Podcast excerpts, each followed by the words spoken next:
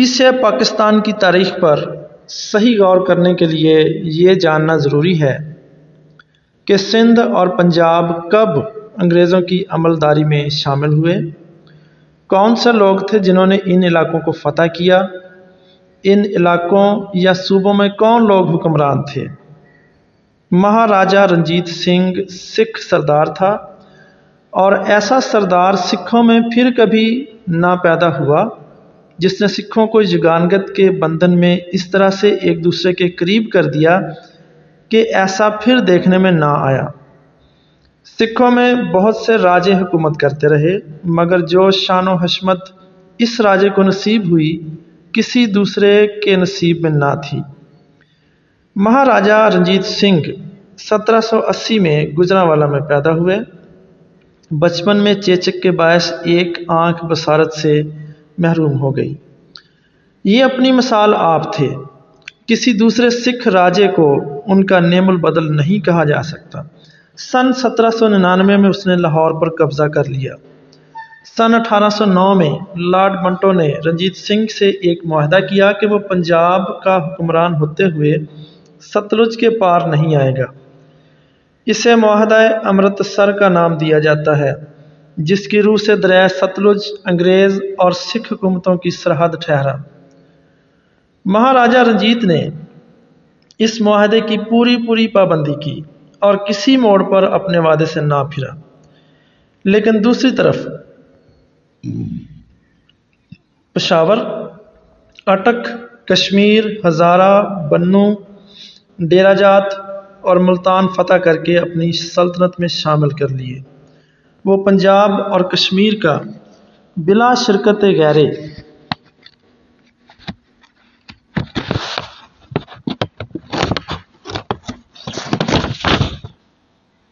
ایک زبردست حکمران رہا۔ اٹھارہ سو انتالیس میں مہاراجہ رنجیت سنگھ نے وفات پائی۔ لوگ اسے عرف عام میں شیر پنجاب پکارتے تھے۔ اس کی وفات سے بڑا خلا پیدا ہوا۔ اس کے بعد کوئی اس طرح کا مضبوط سکھ لیڈر نہ مل سکا جو پنجاب کو کنٹرول کر سکتا۔ سن اٹھارہ سو بتیس میں ولیم بینٹنگ نے امیران سندھ سے بھی ایک معاہدہ کیا، جس کی روح سے انگریزوں کو سندھ میں تجارت کرنے کی اجازت مل گئی۔ لیکن یہ بھی طے پایا کہ انگریز کبھی اپنی فوجیں سندھ میں سے نہیں گزاریں گے۔ سن اٹھارہ سو انتالیس میں افغانستان کی پہلی جنگ میں انگریزی افواج کو سندھ ہی میں سے گزارا گیا۔ معاہدے کی خلاف ورزی کے باوجود امیران سندھ اپنے معاہدے پر قائم رہے۔ اس جنگ کے ختم ہونے پر لارڈ ایلن برا نے امیران سندھ پر الزام لگایا کہ وہ جنگ میں انگریزوں کے وفادار نہیں رہے اور لارڈ مصوف نے سر چارلس نیپیئر کو پورے اختیارات دے کر سندھ روانہ کیا کہ وہ اس واقعے کی تحقیقات کرے۔ دراصل لارڈ ایلن برا اور چارلس نیپیئر افغانستان میں اپنی شکست کا داغ دھونا چاہتے تھے۔ انگریزوں کے معاہدے کی خلاف ورزی کے مرتکب ہونے کا بڑا سبب یہ تھا کہ افغانستان کے خلاف فوجی کارروائی کرنے کے لیے سندھ ایک زبردست چھاونی کا کام دے سکتا تھا۔ اور دریائے سندھ تجارت کے لیے بہت مفید تھا۔ سر چارلس نیپیئر نے بڑی چال بازی سے کام لیا۔ اس نے وہاں پہنچ کر امیران سندھ کو سخت برہم اور برانگیختہ کیا۔ انہوں نے غصے کے عالم میں انگریز ریزیڈنسی پر دھاوا بول دیا۔ نیپیئر کی دلی تمنا یہی تھی۔ آخر جنگ چھڑ گئی۔ امیران سندھ کو درمیانی اور